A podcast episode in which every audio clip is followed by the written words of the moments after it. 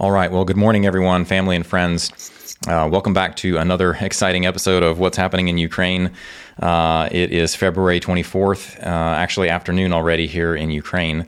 And um, I know we've been getting a lot of texts and emails from people who are concerned. We are concerned uh, with what's going on. And so I decided that I wanted to do another update here and just kind of fill you in on the situation as we see it and as, you know, on the things that we know here on the ground.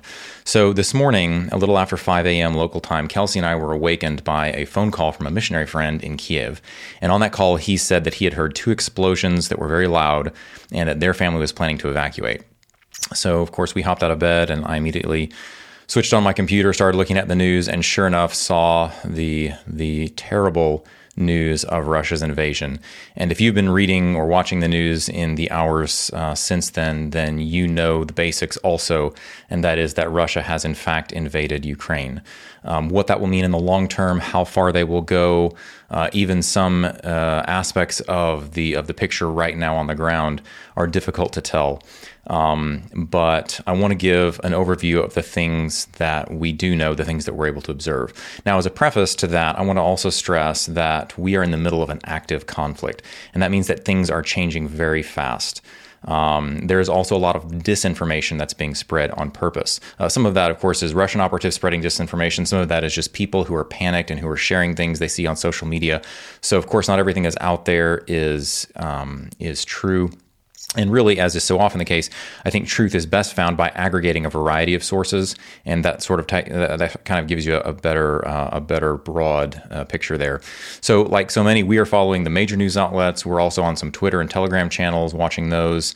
Um, we're listening to the official news from the Ukrainian government sources, and in addition to that, we're also staying in close contact with friends and colleagues across Ukraine. We have people in that we know who are in Kiev. Uh, we have a, a, friend who's as far east as Dnipropetrovsk, and we've been texting and communicating with them throughout the day and trying to just um, keep eyes and ears on the situation and get a feel for how it's developing. So, with that said, here are the basics as we understand them at the moment.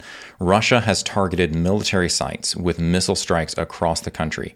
Um, and I'm going to try to post a, a, picture of the latest map that I've been shown to our blog. Um, but if you look at that map, you can see strikes everywhere. Pretty much every major oblast has had missile strikes, and three of those that I know of have actually been in the Lviv oblast, uh, but not in or near Lviv proper. So oblasts in Ukraine, or you might think of them loosely like um, states in America. So there are military installations in our oblast, some distance from the city, and three of those that I know of have been hit today by rockets or missiles. Um, those have apparently been far enough that we've not been able to hear them from the city, but I'm told that those did occur. Uh, the bottom line, though, is that explosions have, re- have been reported uh, all over the country, many of them filmed. If you've watched news, you've probably seen or heard some of them.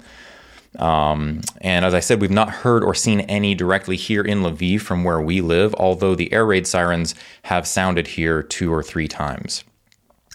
Um, I want to mention that we have multiple underground shelters, quite a lot actually in Lviv. Uh, some of that is due to the fact that because of Lviv's uh, kind of like medieval architecture, uh, especially in the center, almost every building has some kind of an underground vault or whatever. There are a number of parking garages and things like that. In fact, there's a fairly modern office building that has a large underground parking garage right across the street from where we live. Um, so there are a lot of uh, shelters and options there should the need arise. Another point to know, uh, if you don't already, is that Ukraine's airspace is currently closed, and therefore commercial air travel uh, directly to or from Ukraine is not possible at the moment. Now, as I stated before in our last recording, um, I actually think that air evacuation in this case would be unwise. I wouldn't use it if I could. Um, we would opt for a land based evacuation if it comes to that. Now, there have also been various reports of Russian tank and troop incursions at various points uh, across the border. Um, these would be cities like Kharkiv, the two eastern regions that we've been talking about, Donetsk and Luhansk. Also, I've heard of amphibious landings south uh, coming up from, uh, well, landings in Odessa, but then also troops coming up from the Crimean Peninsula uh, into Kherson, which is a major city down there, and also um, uh, Mariupol is a, is a little further north, northeast. Um, it's it's hard sometimes to know which of these reports are accurate, even on the ground in real time. Of course, those kind of events can sway back and forth quickly. Um, we there was recently a, uh, a press conference um, from President Zelensky this morning or around lunchtime I think and then there was a Q&A session afterwards that was conducted by another Ukrainian official and he stated that there had also been several smaller scale incursions from the north from Belarus but that these had been repelled and the way he described these was you know two three tanks and some infantry coming across but then meeting opposition from the Ukrainian forces and then pushing back and retreating back up into uh, into Belarus. Um, of course, we're told that the Ukrainian military is still fighting and fighting well. Um, you can take that with a grain of salt, but I believe it. I, I think these these are people who have a reason to fight. Uh, they're not the aggressors; they're defending their home against the aggressor. Um, and we've known for a long time that if it came to it, they would fight to defend their land. And of course, we are praying for their safety and success as they defend Ukraine. I also I also want to mention that for the time being, all utilities and other city services here in Lviv are operating as normal. We have light, heat, water, internet, and cell service. Um, in general, now I have not moved about the city much today. We're trying to stay close to home. But in general, I would say that calm still prevails in Lviv. In fact, I would say that based on what I've seen from various news reports, I would say that's largely the case in other cities as well. Um, there's not pandemonium in the streets. Um, yes, there are lines at ATMs. Uh, we went to the grocery store earlier this morning across the street from us. It was really crowded with people buying up lots of things. Um, but there's not panic. There's not chaos and crowds in the streets and all that stuff. People are calm. Things are, at the moment, still functioning normally here in Lviv. So that's kind of a snapshot of the major events as we uh, can observe them right now. Now, at that point, at this point, I want to come to another question that I'm sure is on many people's minds, and that as well. Given what's happened, you know, Russia has now invaded. So, are you guys leaving Ukraine? Um, and of course, the answer is in the long term, we don't know. But I can say at the moment, the answer is not yet. Now, we may leave, and if that becomes necessary, we do have a plan. We talked about that a little bit last time. Um, I think that would involve a ground evacuation to one of five countries to our west. Uh, most likely, that would be Poland, just because it's closest. But depending on circumstances, we could go further southwest to something like Romania. Um, however, right now we feel that for our family, it is more prudent to shelter in place. Part of that is because at the beginning of a conflict like this, so much is unknown and there's so much potential for danger simply because of panic and um, uh, crowds and things like that. I've not been out, but I'm told that a lot of the major highways uh, leading out of the big cities are jammed with traffic.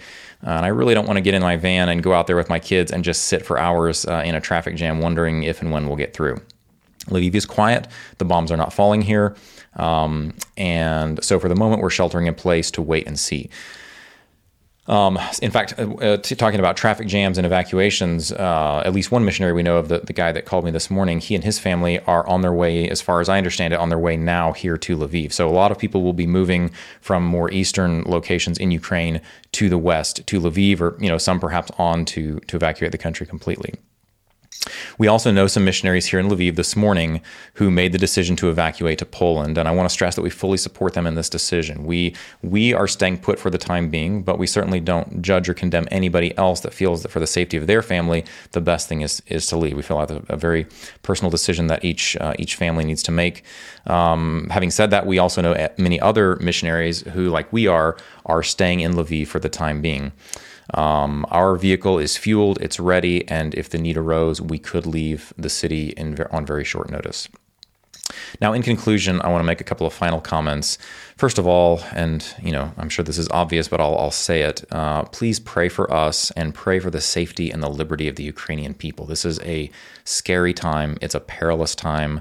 We are in uncharted waters, not only in Ukraine, but uh, in world affairs in general. This is the largest uh, you know, armed conflict of this kind that we've had in Europe since uh, since World War II.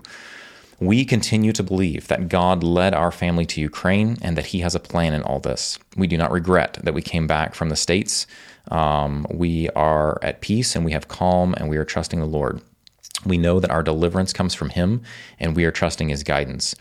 Uh, we are open to the potential need for fast, prudent action as the situation develops in the coming hours and days and we'll be watching and listening very closely uh, to possible indicators that the time may have come for that action. We're also very conscious of the many Ukrainians who are hurting right now um, as a result of this foreign aggressor uh, and their attempt to take away the Ukrainians' homes.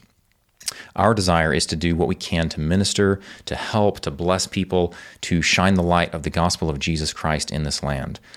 I want to say that I do not believe that Ukraine's story will end here. We love this people and their country, and we count it an honor to have a place near them during this trial.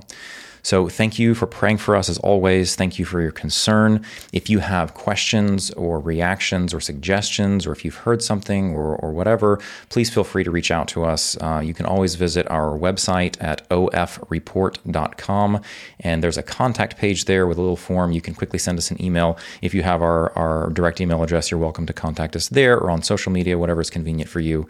Uh, we would love to hear from you. And um, we're pressing forward. We are trusting the Lord and we know that He is greater than any evil that we may face on this earth. So thank you, and may God bless Ukraine.